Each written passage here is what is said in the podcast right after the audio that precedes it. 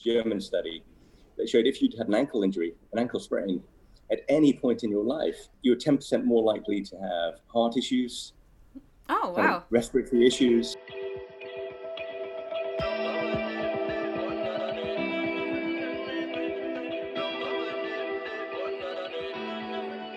Hi there, and welcome to another episode of Shift with Shubhra.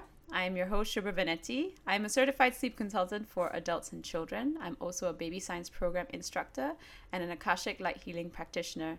And on today's episode, we'll be talking all things feet. So, comprised of 50 bones, 200 muscles, 60 joints, tendons, and ligaments.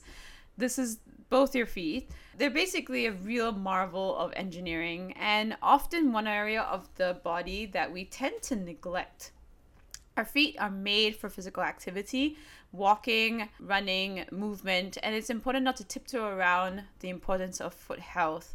Despite the distance from your heart, the health of your feet can actually impact the overall health of your body as well as your heart, of which Tim will also be talking about. So, Tim Meaden is a podiatrist at the Foot Practice in Singapore. He's also a visiting podiatrist at the Haoma Medical Clinic, Singapore. And he moved to Singapore in 2011, commenced working with Tan Tock Seng Hospital before joining the foot practice. He's a keen sportsman, golfer, and a runner, and has many tips and expert advice for us. So I hope you enjoyed today's episode. Do like us, subscribe to the channel, share this episode with someone who you might think would benefit from the information. And if you have any suggestions on future episode content, please do write into us. Our details are in the show notes below. In the meantime, I hope you enjoyed today's content and thank you so much for tuning in. Welcome, Tim, to the podcast. Thank you so much for agreeing to do this. I think it's so important that people understand about feet and how feet health actually play into the overall wellness of the person's body. So I wanted to just start with, you know, acknowledging that there are 50 bones, 200 muscles, and 60 joints, tendons, and ligaments that make up the feet. Is it each foot or is it together with the feet? Or That's, that's a combo. that's That'd be combo of two right. feet. Yeah.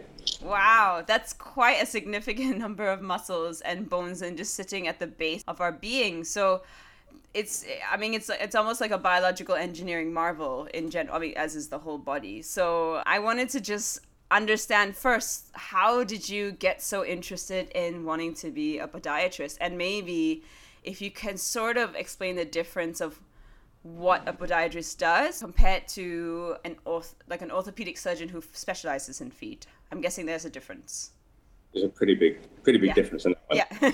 Um, so I started off, I did a geography degree initially, geography and business, and okay. traveled the world a bit, you know, living in different countries, ski seasons and, you know, volunteer work. Set up a small business or a couple, or more than a couple. And it, it felt a bit heartless, you know, it felt a bit dead. And I realized that's when I really like helping people. You know, I really just enjoyed it, got a kick out of feeling like I was making a difference. So Yeah. I looked at the different qualifications that I could do, and one was kind of obviously full on medicine, Yeah. you know, which was, but then I was 24 and I felt like a, an old man, you know, to be going back to restudy. So I thought Yeah. seven years was a long time. And then it was between physiotherapy and podiatry or psychology. They were my kind of three Big to look three. at. Mm. And what I loved about podiatry was it's very autonomous Okay. you know, so we we're kind of making our own decisions and diagnoses and everything else. I mean, it wasn't a case of having six sessions to fix somebody; it was almost fixing somebody on the spot. Mm. You know, and I really liked that idea where we could make a change a shoe to make somebody walk better, or cut out an ingrown toenail to take away a pain immediately. Mm. And it was that aspect that really appealed to me. So, in part, I did it so I could work in different countries around the world. So I've worked in India, China, Peru. You know, Nice. Yeah. Yeah, and just it's just really cool. So we've done works with dermatologists clinics in India, leprosy villages in in India, and Mm. you know, filaria and you know, orphans in Peru, and it's just been so kind of broad scoping. Even though you think of the foot as just being at the end of the body, Yeah. I, I loved it because it was, you know, most people have them, and if they're not working, then you know, you can cause real issues. Okay, so tell us maybe straight away into like what are those real issues if you're not really working them properly or taking care of them? I mean, it, it comes in different. There's so many different formats. Mm. So we've got we treat loads of children in the clinics. Yeah. So pediatric cases where the kids got really flat feet, or they're falling over a lot, or their toes are pointing inwards, or you know, or they're like really flexible, so they fall over a lot. Then we've got really old people, kind of who just physically can't cut their toenails, or people with diabetes who have holes in their feet. Holes you know, in their feet. Wow. Okay. Yeah. So from wound care to kind mm. of constant falls as a child to just immobility issues. And then the stuff that most of us really love is kind of biomechanics. So watching how somebody runs and makes them run better. Mm. You know, takes away an injury, takes away pain so they can continue training. Right. Okay. So maybe let's talk about how the foot alignment kind of should be. Because obviously, you mentioned this flat feet. Then there's people with very high arches. I mean, and in terms of like, should everyone be wearing, like, then because we are obviously made differently for our feet, should we be wearing shoes all the time? Because, I mean, how does the alignment of the foot then work into the entire body? Maybe I should start with that. I mean, if if the foot position or posture is compromised in any way, hmm. I mean, the stresses up the body are completely altered. Okay. I mean, in effect, our feet are there for locomotion. They're there for movement. Yeah. Or to stop a movement, right? So they're mm. there to make you go faster, slower, or change direction. And the foot joint is the first thing that comes in contact with the ground. So if that position is off, yeah, the stress on the next joint is higher. Yes. Then to the joint above it, I've got a prop. Yes. we like props. Ta-da! okay, so like, so if the foot is in a kind of funny position down here, yeah, then the stress comes on into the knee. Yeah, because it opens. Ah, right. Yes. Mm-hmm. Or, or vice versa, turning the other way. Hmm. Now, sometimes all the strengthening in the world of the joints above it is not going to eliminate the stress on the joint. You know, so if we can correct the position of the foot a little bit better, then the joints above it can change position as well. Now, you were saying, should people wear shoes all the time? Well, against shoes most of the time. Oh, okay. Tell us why. Okay. I mean, there's loads of different studies going at the moment. We tend to cherry pick kind of what we want. I mean, if we believe that shoes should be worn, we we find all the research we want to support it. If we believe it shouldn't be worn, you know, we find all the research for it. You know, so we tend to kind of pick and choose what we like. Hmm. I mean, one of the arguments I always hear is whoever didn't make us that way. You know, we weren't created to be in shoes. Yeah. We're wild animals, and we should have wild feet. And and I always laugh because that's a ridiculous argument. Because when you look around your apartment and you think about your lifestyle, you know, dialing for food, you know, so you don't have to leave your apartment. I mean, it's hardly a wild life. Yeah, that's true. It's not really man in the wilderness type stuff, is it? So do you think like our physical system hasn't necessarily evolved to our lifestyle in that sense? Like the physical body is still sitting probably back in its in its old state that way. I think our bodies are generally getting a lot weaker. Hmm. You know, I mean, sitting at a desk is not really conducive to building a six pack.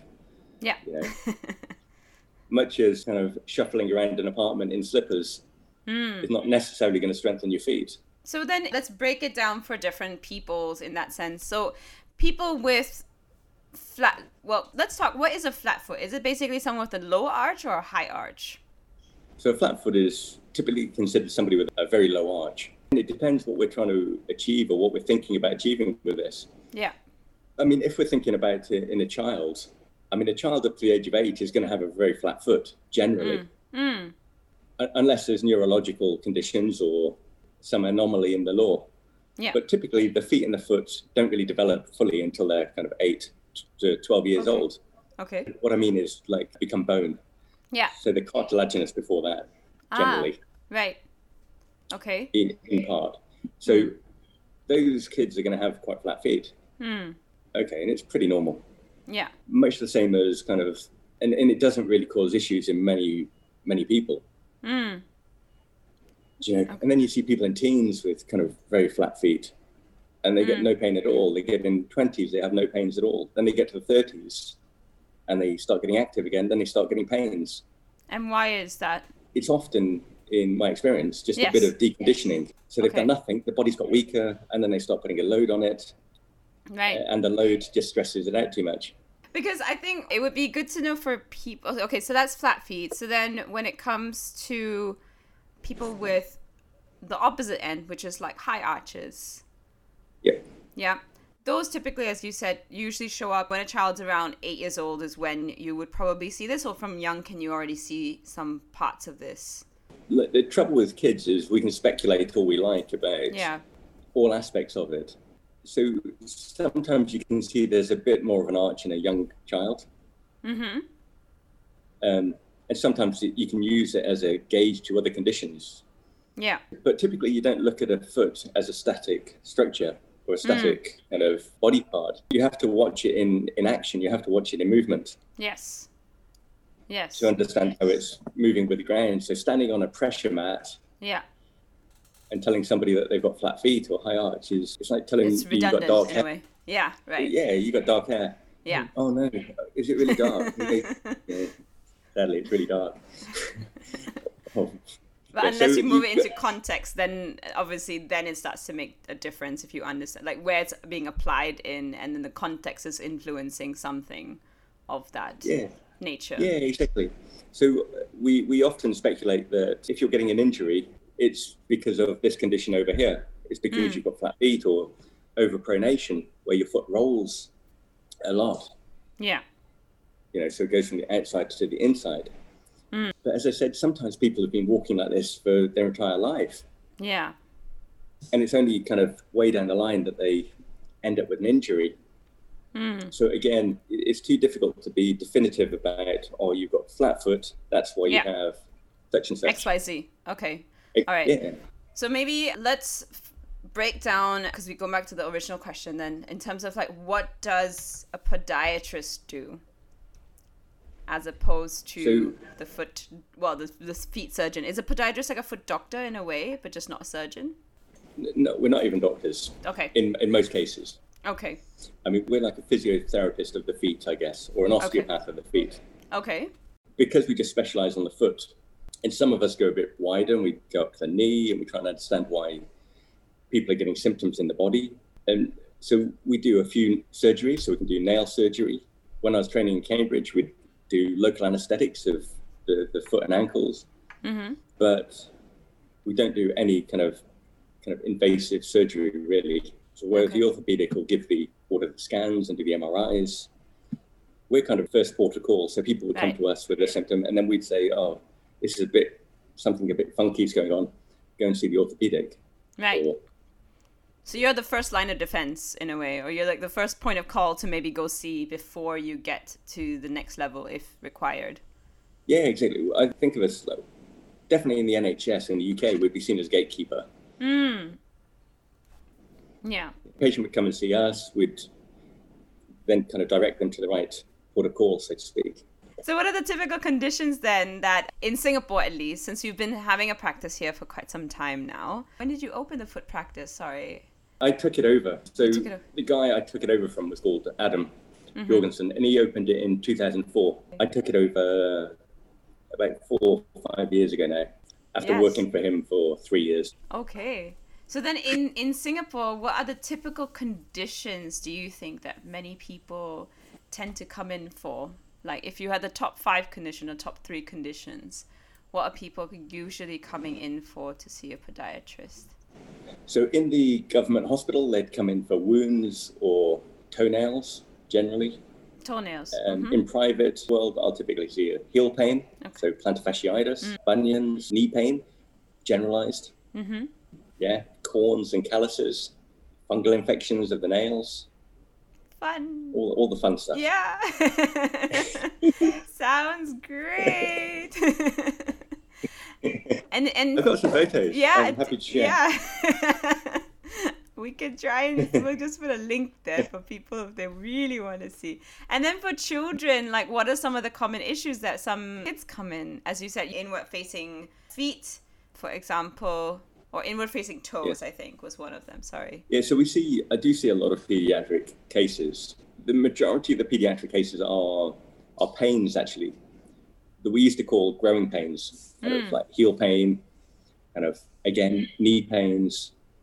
They're, they're the most common conditions we tend to see, and then they're the symptoms where the children mention it.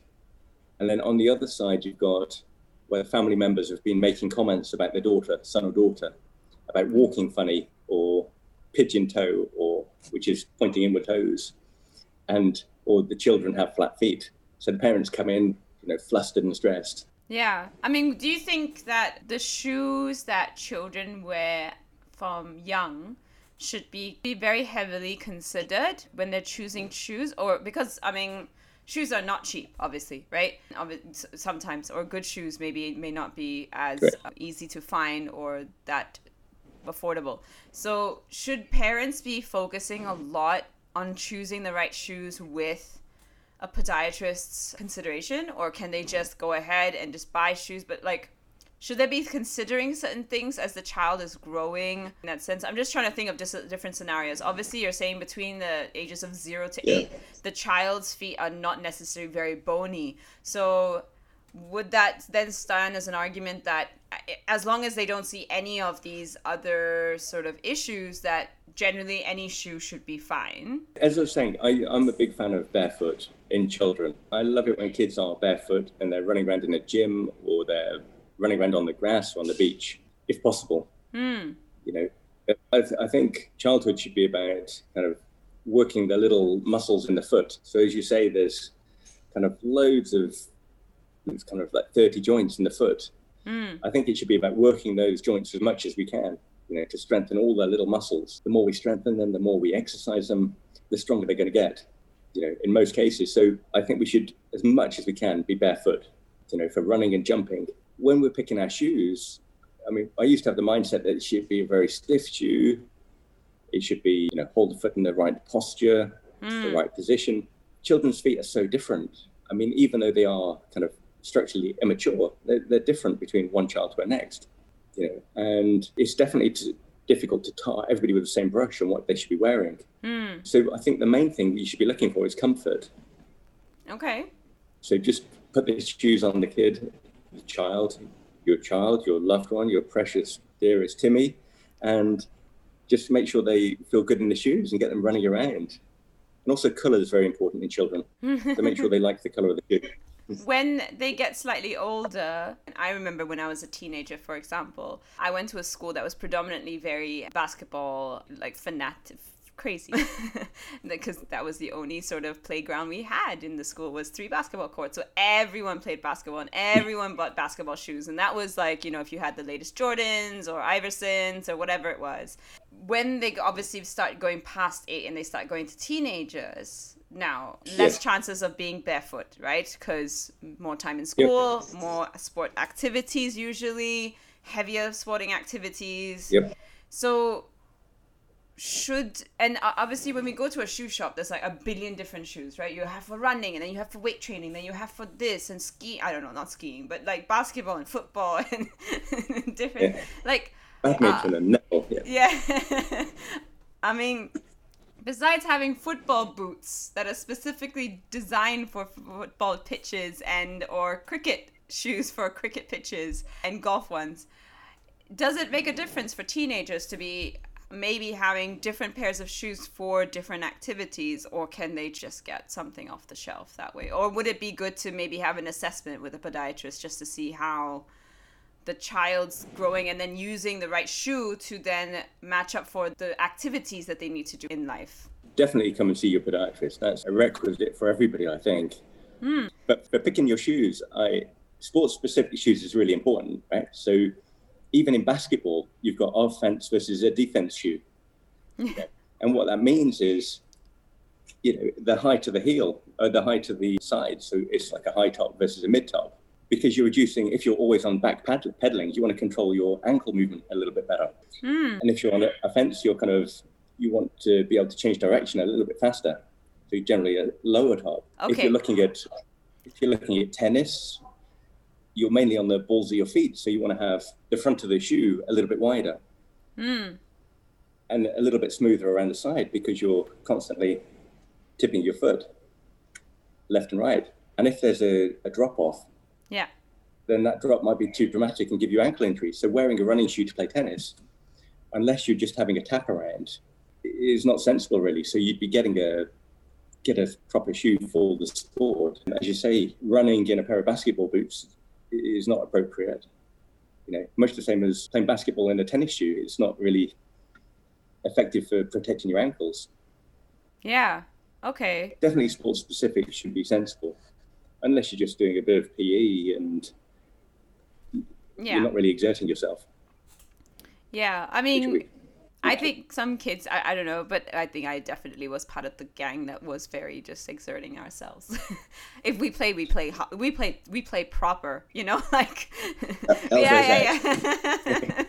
Like we play serious, okay? Basketball's taken seriously for us in this school. Everything else, ah, hockey, yeah, okay. Ah.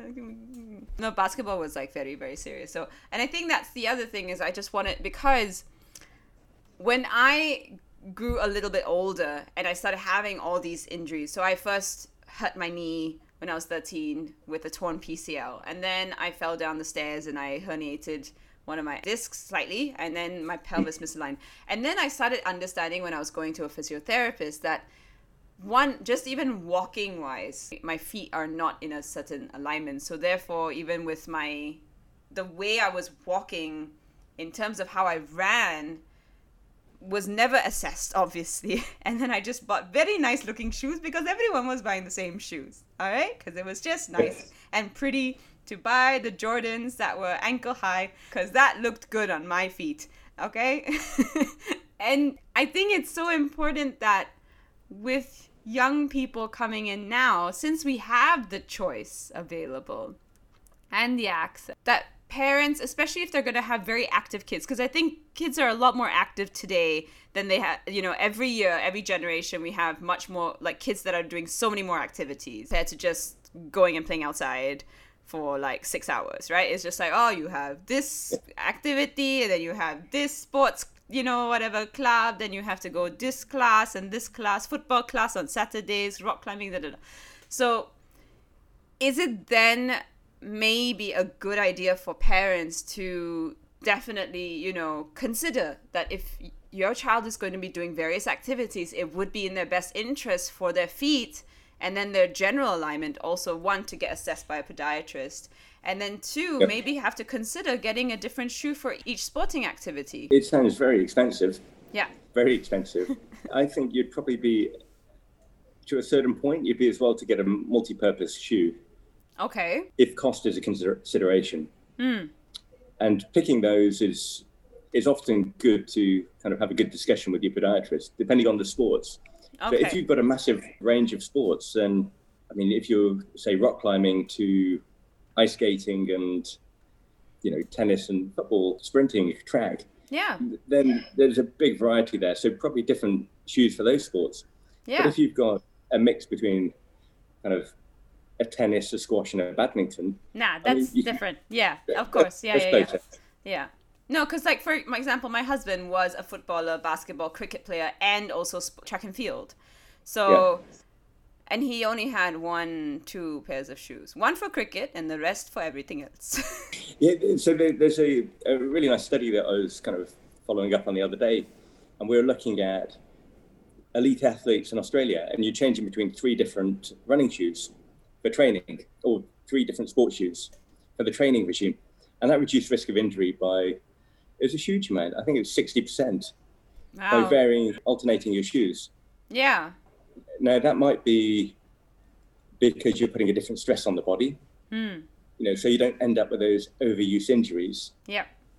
or it may just be because of peop the, the the people training are being sensible and they're using a, a weightlifting shoe for this sport and or for this activity and a running shoe for that activity and a by wearing the appropriate shoe you can reduce risk of injury Yeah. that's That's important for people to hear, though. It's like wearing the right shoe and having guidance from a podiatrist. It would be a good move to do so that we avoid the risk of really bad injuries because now I'm thinking no wonder he broke two ankles, you know, when he was 17 years old because I think he just obviously put way too many stresses by doing so many activities with just one pair of shoes or two pair, maybe maximum two pairs, and then Yeah. had no idea how it contributed to his ankles injuries oh, either. Oh, he broke his own ankles, not yeah, somebody yeah. else's. No, no, no, his own.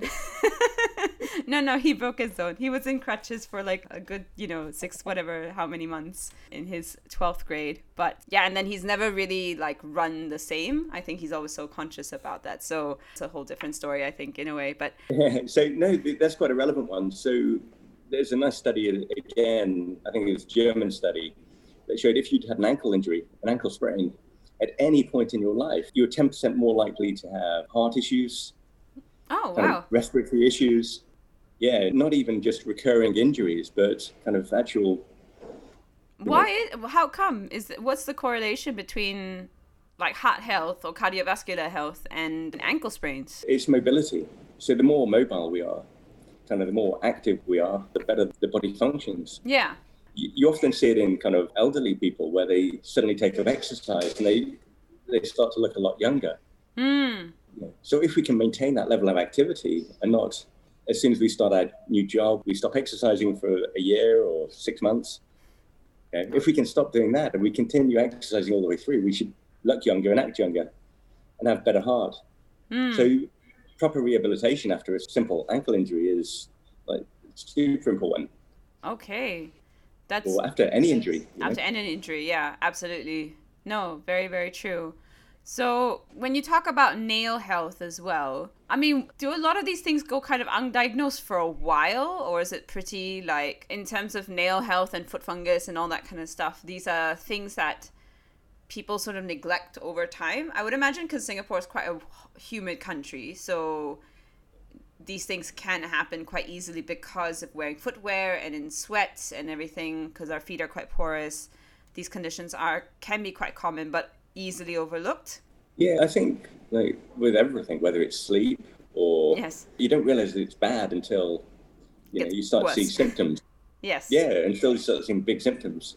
So for ingrown toenails, for example, Hmm. it's where the nail grows into the skin and causes infection. But it starts off with discomfort, you know, and it's a bit sore. So we tend to ignore it. Oh, it's a bit sore. You rub it or you cut it deeper and deeper.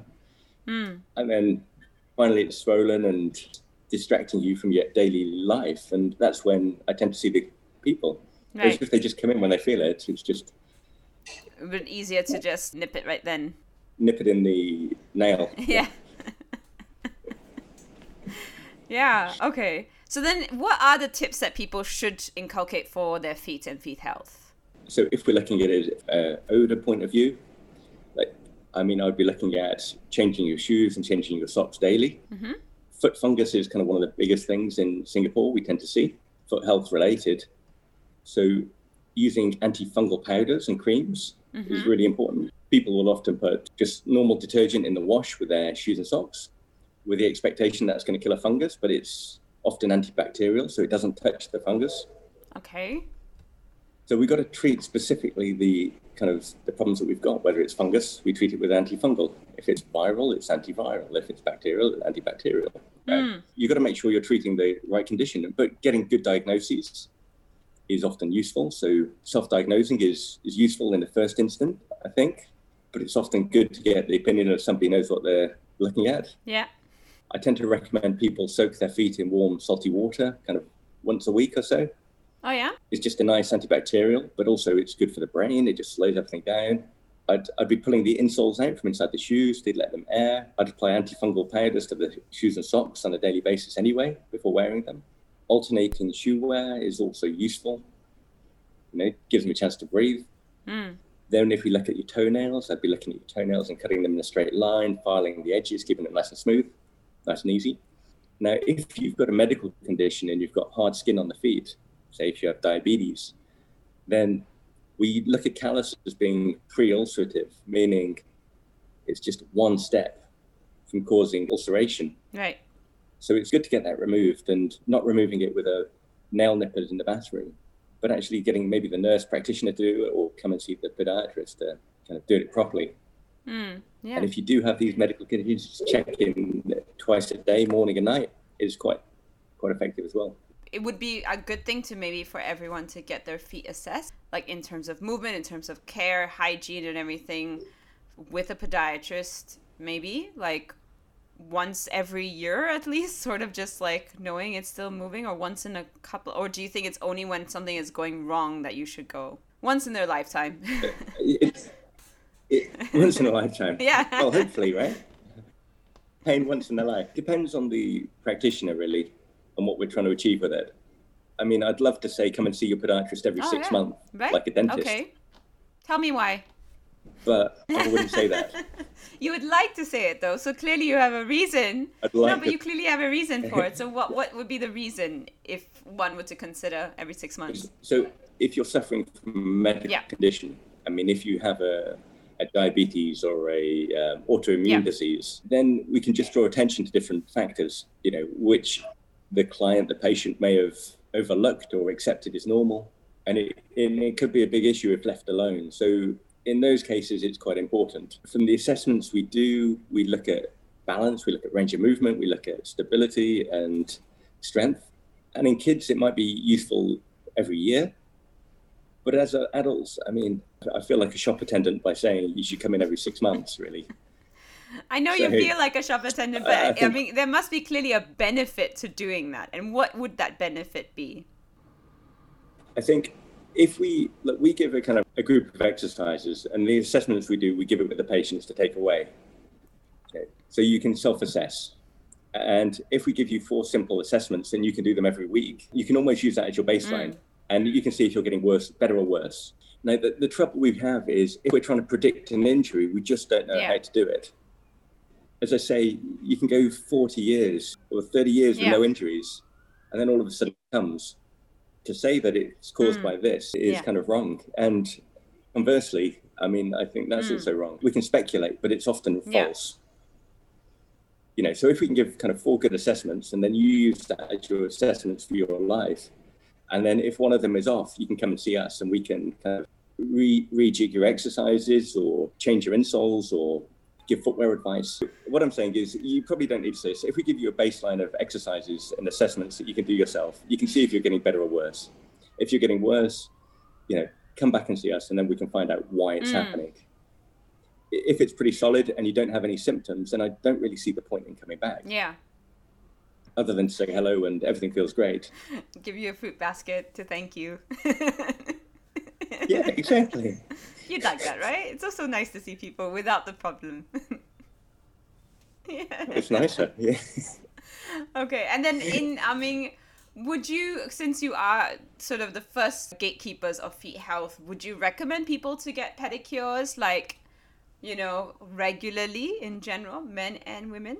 Well, like I'd suggest if they can't do it themselves, they should come and see a Mm. podiatrist. Okay, like really, come and see the podiatrist if you can't Okay. do it yourself. If it's a beauty issue, I would vanity issue. I'd make sure you're use the same pedicurist. You know, there's some really good ones out there, but there's also some quite dodgy practices where they don't clean their equipment, they don't really care, they don't really understand what they're doing. So I'd strongly avoid it, those places. But definitely, if you find somebody you trust and you like, then I'd go hmm. and see them.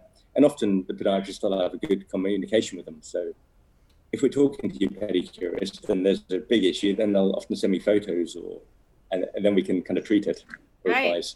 Okay. Because that's kind of, I think, almost like the first gatekeepers over here is that a lot of pedicurists are the ones who are like, hmm, you should probably get this product for this your this store this area kind of thing. Kind of instead of a podiatrist, it's the pedicurist is our first line of defense, and then it's like, oh, something's wrong, so we should go see further. Essentially, Yeah. really, like people should not be living with pain in their feet. I mean, if there's even some slight of discomfort going on, or if it's prolonged discomfort going on, then something is up, and it would be worth going for an assessment. If you've got a pain in the body, it shouldn't be Yeah. there. I mean, it's Yeah. a warning. Pain is a warning to your body that something Mm. not quite right.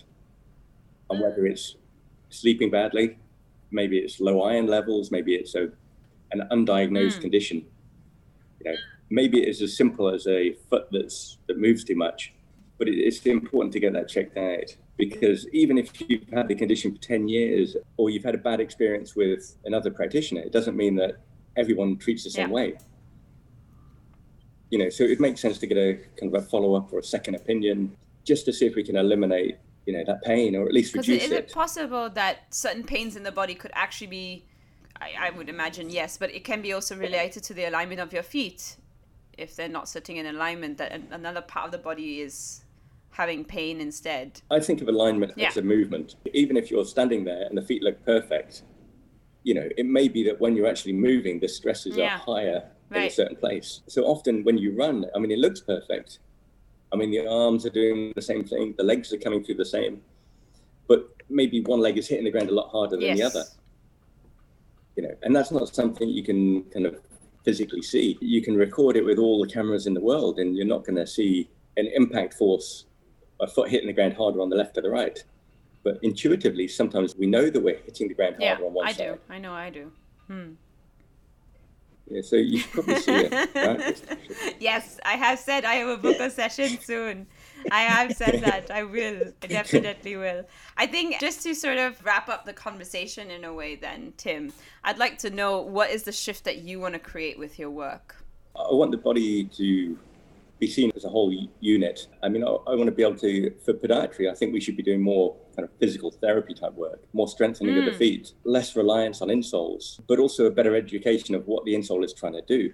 Many physiotherapists or other practitioners see the insoles as being an overpriced piece of plastic that goes in Yes. a shoe. Personally, I look at it as a realignment type thing. So it's reducing the stress in one area so a part of the body can heal Mm. better.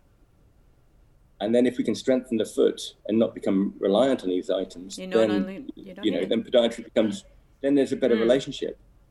I mean, but I think when we become entrenched in camps saying barefoot walking is best or shoe walking is best, then then we can become very dogmatic and we stop seeing the reality of the situation.